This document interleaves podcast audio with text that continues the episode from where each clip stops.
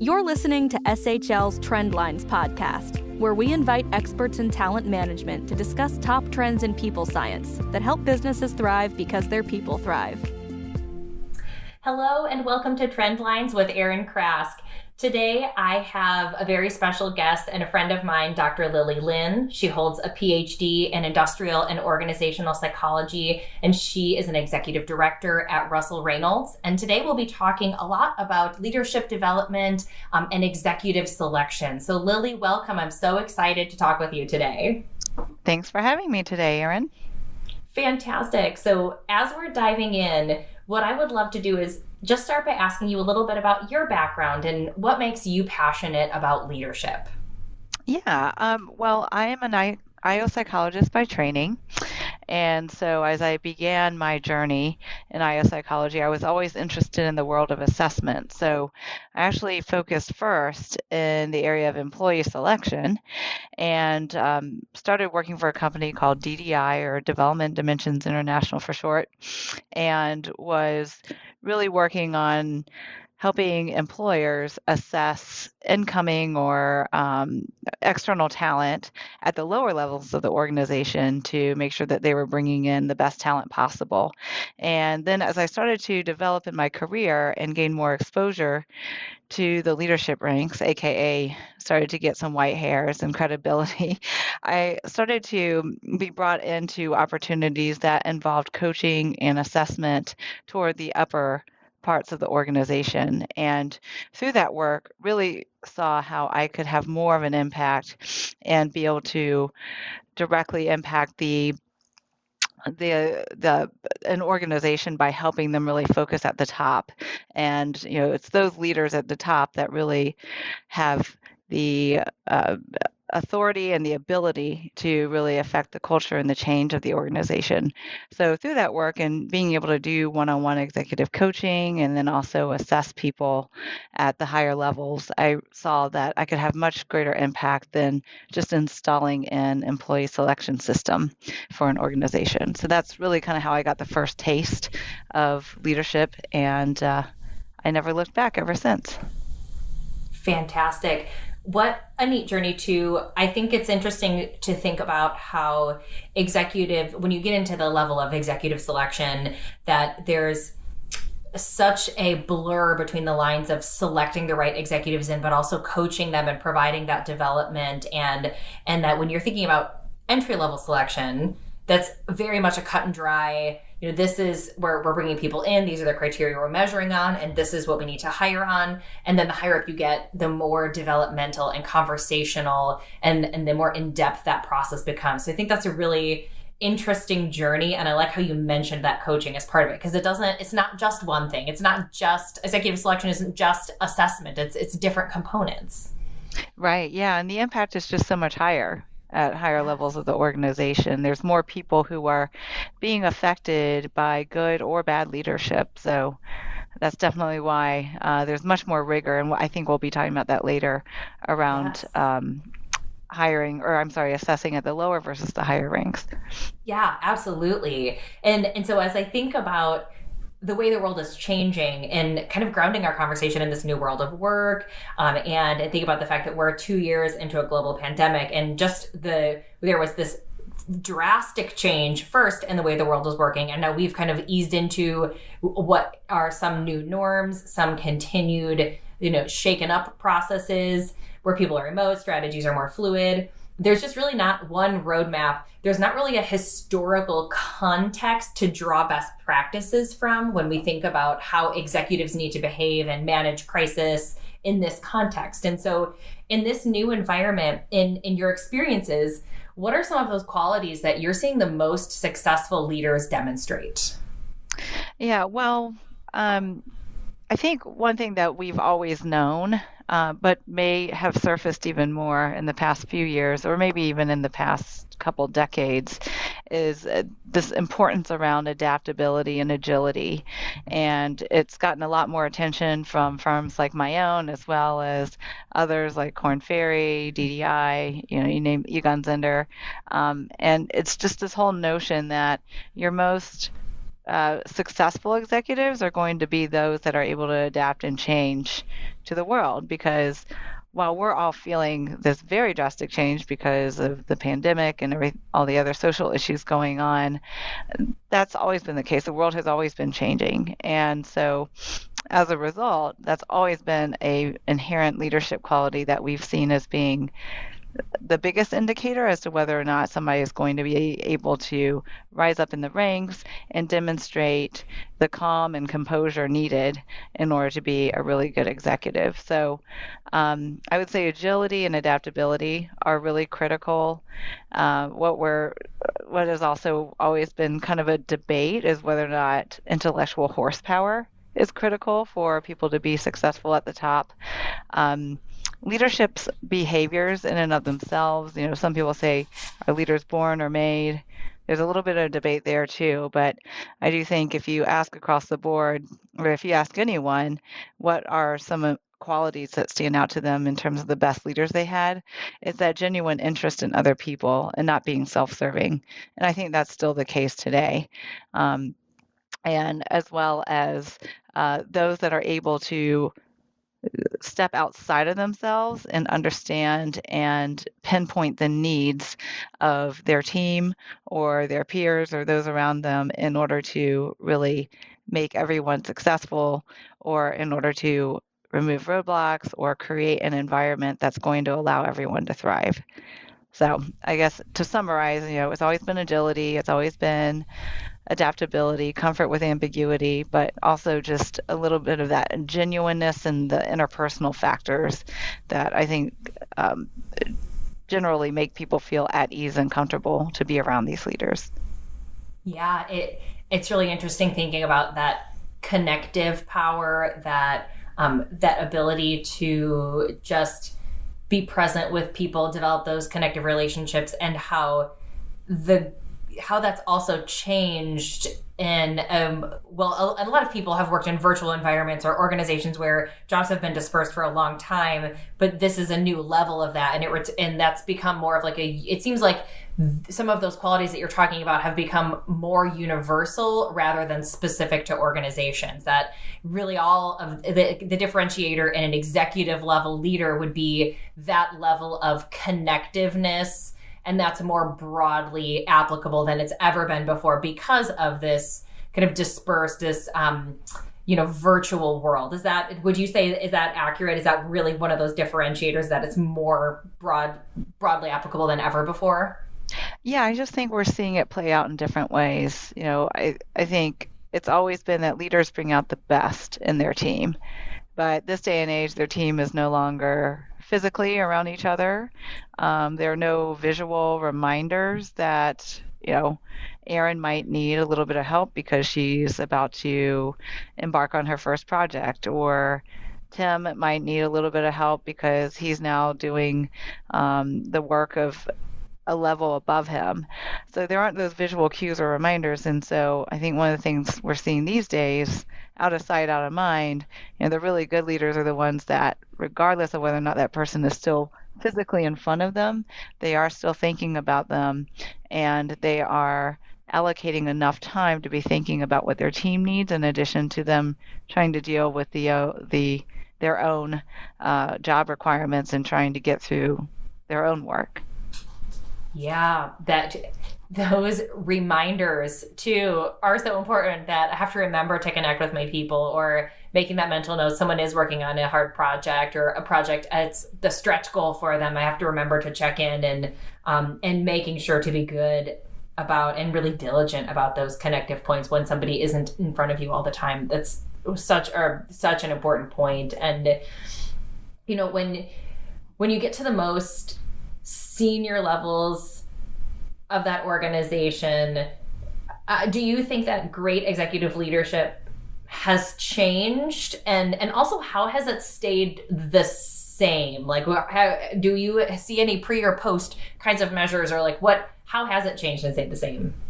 Yeah, um, I'd say in terms of how it stayed the same, you know, going back to those same things that we talked about earlier, bringing out the best in their team, really having a focus toward development because it's only when they're develop, developing other people that they're really able to have even greater impact beyond the work that they're doing day in and day out. So that's always going to be there, as is that genuine leadership quality, you know, that makes others want to really follow them. I think you've always seen that. You know, you go back to some of those case studies like Jack Welch and, you know, some of those other um, really prominent leaders that uh, they've written books on and things like that. Um, and then that agility piece. I think those have remained the same. I think some of the things that you're now seeing more of at the tops of the house is there's this whole social element now of being an executive. So, and when I say social, I mean the spotlight is on you. Um, you know, you're you're caught doing something bad. There's now a gazillion cameras capturing that, and you know, uploading it to websites. So you're now even more visible than you used to be as a leader. Um, so being able to demonstrate yourself in a way that is, uh, you know, conducive to what brand your organization wants to be put out there is really important. Um, I also think a big change is now as we've started to globalize as a world or in the world of business, there's more reaching across uh, different countries and things like that. I think having that global acumen and really being able to understand how that impacts business in your industry. Those are um, things, if you work for a multinational company, that are very critical for executives these days. So, no longer just thinking about how this is going to impact my headquarters or the country that my company is headquartered in, uh, but really thinking about the business decisions that you're making and how globalization is having an impact on that. Um, we see a lot of stuff around sustainability too. So I think a lot of companies and um, a lot of the population now is very concerned about um, you know environmental issues and the degree to which executives are able to demonstrate a focus on those types of things um, and be mindful of the kind of footprint that their companies are having you know that's yet another thing. I mean this all kind of parallels with social issues that we're just seeing and experiencing day in and day out when we watch the news things like that you know just having your pulse on those types of issues. Black lives matter and social justice that's also a very important thing that you know, there's a ton of diversity and inclusion programs now that are being put into place by i'd say at least 75% of the fortune 500 companies because there's such a concern about the way in which the organization is conducting itself in that way. So I think the things that are changing and the requirements of executives has a lot to do with uh, what we as a human race are responding to. And those executives just have to, in some ways, um, kind of maybe even emphasize those particular frames frames of minds or thoughts even more because it's expected of them as being in some ways role models for their organization and for the rest of the world. Yeah, that what an interesting point about being an executive isn't just about running a business and running your team. There's brand and the lifestyle. Um, the the way you live your life is reflective publicly of your company's image. There's so much tied up into because of the because of the internet the you're right the social justice justice movements that are happening in our environment the the climate all of these impact business success directly and and they all have to be addressed and and from a PR perspective owned by that most senior leadership team. So that's it's a whole being an executive isn't just about success, successfully leading a business, it's a lifestyle. Mhm. Yeah. Yeah, I mean, you can't hide under the covers anymore. You're not under the radar. You are expected to be an exemplar and expected to, in some ways, well, in many ways, be the face of the company. And I'm not just talking about CEOs, I mean, the entire C suite uh, level of executives, especially for really large organizations like PepsiCo, Apple. Facebook, you know, they're all in the news. so you can't really hide anymore. Um, and board members as well. Um, if anybody has watched the show Succession, I think it's a really clear example yeah. of how bad behavior can very quickly be, um, uh, you know, can really uh, dissipate and and how bad of a how much mud that can leave on the face of your organization. So true. Now, when we think about leaders, uh, I think often about the just the huge industry that executive recruitment is. And but from somebody who's working inside that industry when you get to the most senior levels of the organization do you find that most leaders are brought in from the outside? Are they grown internally? Does it depend? Yes it depends. Um, i know that's a total consultant answer but um, I'm now just starting to get more connected into the world of executive recruiting and search. Um, you know, historically, I've kind of been more inside an organization and helping them work internally on how they groom talent from within and, and prepare successors to take over some of those top leadership roles. But there is this whole other world of executive recruitment, which is focused primarily on bringing talent in from the outside. Um, so the two worlds are very uh, prolific. They they make a lot of money. Um, I'm not sure which makes more money, but as I've started to engage more with my colleagues, I think what I'm finding is, um, you know, we have to work together because then we kind of get to uh, kind of eat from both sides of the pie. Like we're if we're able to earn money by providing internal consulting services, helping to groom talent from inside. And then our partners, you know, if it doesn't work out and they don't find a reasonable successor from the inside, I tap my external executive recruiters and they are then able to find a list of people who might be suitable um, to succeed, let's say a CFO or something. But one thing we're finding is some of our clients are unwilling to invest in coaching uh, because they just want the easy button and they want to bring somebody in from the outside uh, that's been groomed by another organization to come in and do what they need. And that can be helpful because sometimes they need new blood, they need a new perspective. Sometimes they're even recruiting from companies that are in a different industry and can see the carryover of leadership traits, but yet that different industry perspective that's really going to help them think more disruptively and differently within their own industry. So those are cases where external recruitment really can be helpful to an organization.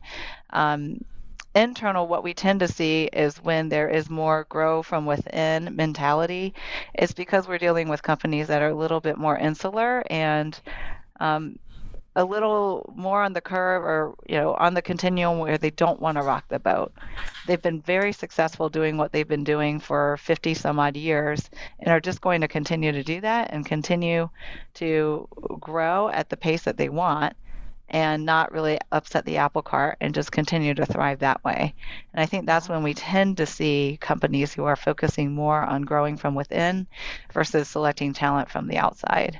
Um, there's a, a, big cultural element too. You know, like these companies have a very strong culture, and so it's sometimes hard to bring an executive in from the outside who um, could really get them to think a little differently, but there's tissue rejection going on, and so you bring them in, they're trying to push different uh, changes, and everyone around them is not really willing to get on board or listen to them.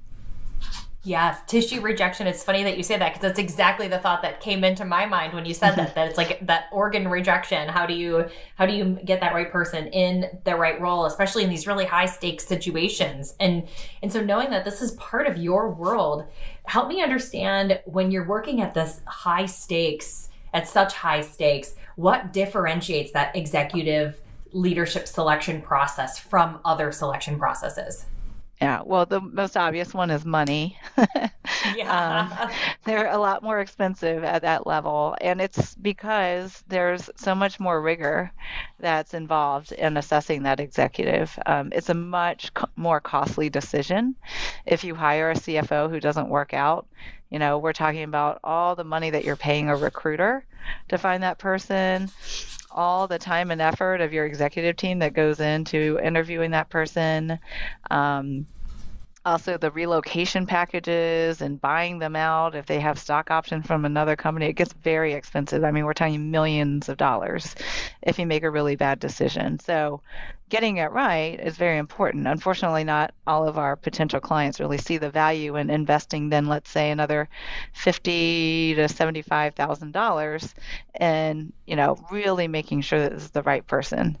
Um, we're getting there, though. We're really just starting to try and sell more return on investment, and I, I think are doing a better job there.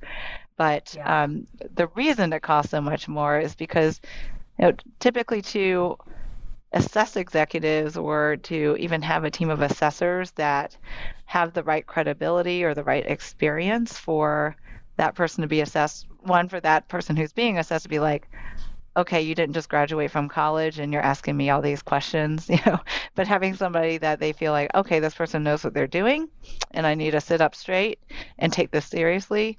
You know, those more experienced assessors are going to cost more money because they've been in the industry and they've been working longer, so they have higher salaries associated with them. But on top of that, if you really want to get it right, oftentimes we have multiple assessors who are touching a candidate. And that way, you know, you've got some checks and balances in place, you've got some calibration going on. And it's through that that you now have a team of people who are making a decision as to whether or not this person is the right fit. So that really drives the costs up, and um, you know, rightly so, because yes. there's a lot of expertise and a lot of time and a lot of experience that's going into that dollar amount. Yes, and that makes a ton of sense. It's definitely more ROI focused, more intensive, and that correlates with that deeper level process, the higher price point in that as well. And and so, as we are starting to think about wrapping up our conversation today, I just wanted to briefly ask thinking about the current and future state of leadership selection or executive leadership selection, is there anything on your mind as you're going into 2022 um, that you'd like to share with uh, with our listeners? Uh, I would just say, you know, I mean, I think we've hit on a lot of them, um, but another one that I'll just kind of reiterate is a lot of companies are just so industry oriented. So they, they only want people who know their industry to come in and consult with them and do the assessments. And um, it gets kind of annoying and tiring on our end as consultants to be told that because we actually do think that having somebody who has more of that well-rounded exposure to other industries actually is going to be more valuable uh, because they are now going to they've seen it from all different walks. They can actually see perhaps some parallel industries where let's say bringing an executive in from the finance world into the pharma world could be very useful because they're both they both operate in highly regulate regulatory environments. So you know i think um, just encouraging maybe our potential future clients to have more of an open mind there, uh, not just in terms of like who you end up selecting to be your consultants or your assessors, but also as you yourself are starting to look to replace somebody inside your organization or succeed somebody in your organization, be open minded because I, I just think that our world is going to continue to um, morph and go in the direction of a really good leader is always going to be a good leader, and technical capability can always be trained and picked up on. Yeah. So that's my big absolutely. soapbox. Fan, that's fantastic, and I love that idea of cross-functional thinking, thinking in d- differently about who might fit into what kind of role. So, thank you so much, Lily, for sharing your insights with us today, and for um, just bringing this fresh perspective on executive selection and, and really what makes it different and how it works in the modern world. And I, if you'd like to learn more about SHL's talent management processes and the way we help guide succession planning, differentiated development, please check out the talent management website or section of our SHL website and um, and other podcasts in the series dedicated to talent management. And Lily, is there anywhere you'd like to direct our listeners to to learn more about the kind of work you're doing? Um, yeah, I mean, uh, one thing I forgot to say in the beginning is I've worked for Russell Reynolds now for just over a month. So uh, all the opinions shared here are not necessarily that of our organization, but I do feel that Russell Reynolds does have a really good handle on these issues. So if you're interested in learning more or connecting with me, you can find me at russellreynolds.com. Fantastic. Lily, thank you so much for joining us today. And um, we look forward to speaking with you soon.